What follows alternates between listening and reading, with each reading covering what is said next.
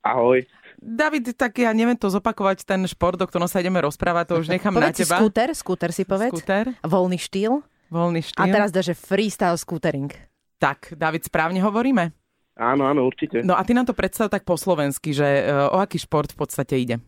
Taká freestyleová kolobežka. Je to ako keby skoro normálna kolobežka. Líšia sa akorát v tom, že sa neskladajú väčšinou, že sú pozvarané z takých eh, pevnejších materiálov. No a skáču sa na nich rôzne triky, robia sa rôzne rotácie vo vzduchu a v skateparkoch alebo na uliciach. Čiže v podstate ide akoby o skateboard, e, ale niekto sa pritom chcel ešte držať ručky, tak ste si vymysleli takýto šport, hej? Hej, hej, v podstate áno, akože ne, neprirovnám, aby som to moc k skateboardistom, lebo skateboardisti to ne, nemajú nás moc radi. Ja som to videla niekde v parkoch, ako chalani na tom jazdili. Ty vyskočíš, tá kolobežka som videla, že sa dokáže zakrútiť a ty na ňu znova padneš na nohy. A e, to sa mám pocit, že sa trénuje dlho, aj mi to príde nebezpečné. Či nemám pravdu, milím sa? Je to celkom nebezpečné. Akože je to, je to samozrejme aj náročné. Chvíľku to dá človeku, kým sa naučí, že akou silou musí kopnúť a tak a všeličo zatočiť. Je to nebezpečné, áno, ale... ale Teraz si nás matky nosia- úplne k tomu prilákal. E, Máme chuť prísť doma a povedať, nechceš začať chodiť na takýto šport? Tak rovno nám povedz, že učíš aj deti a ak áno, tak od jakého veku sa to začína trénovať? O, Áno, áno, učím, učím decka a väčšinou sú tam tak od takých 5-6 rokov, možno 7. A to sa s nimi ešte tak akože učím, aby sa na tom pekne udržali a, a aby vedeli vôbec narábať s kolobežkou a potom, keď už sú trošku zdatnejší a majú trošku viacej sily, tak s nimi aj skáčeme a, a učím ich, ako byť teda navážení, keď zoskakujú z niečoho, ako majú vôbec vyskočiť a tak, Mhm. aké Pe- svaly majú používať. od 5-6 rokov a dokoľko zubov? To sú ešte No, ja už dva mliečne. nemám, takže... Asi potrebujete e, nejakú tú obranu, tak máš príľbu ešte niečo? chrániče? Hlavne tie e, deti. No jasné, jasné, detská na, na kurzoch mávajú prilby a akože tá prilba je taká podstatná najviac uh-huh. na tom asi a väčšinou majú kolenačky alebo lakťovky. Mhm, Čiže Ale e, to, ako boxery nemáte zakusnuté do takéhoto... Oj. O, niektorí, niektorí profesionálni jazdci dokonca majú aj tieto chrániče na zuby. Že záleží na tom, že ako, čo si dáš ako prioritu, o čo chceš ty prísť kokso. skôr, No, vieš? ale poďme k tomu tréningu. Vy trénujete e, na tých skejťackých halách alebo v takom niečom a v parku, alebo dá sa to aj niekde voľne e, na chodníku alebo kdekoľvek?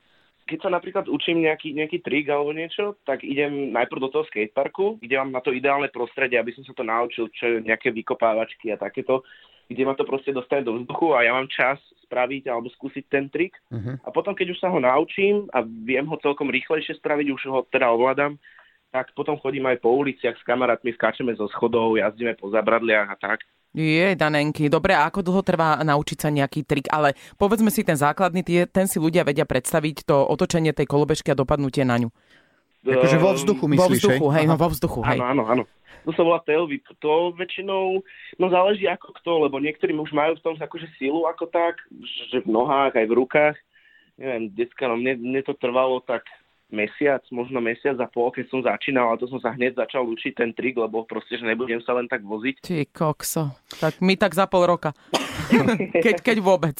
Dobre, a keď e, sa niekto rozhodne, že s týmto začne, tak e, musí si najskôr kúpiť takúto nejakú špeciálnu kolobežku, alebo niekam príde k vám a vy nejaké také erárne tam máte, na ktorých sa môže učiť, alebo ako to je?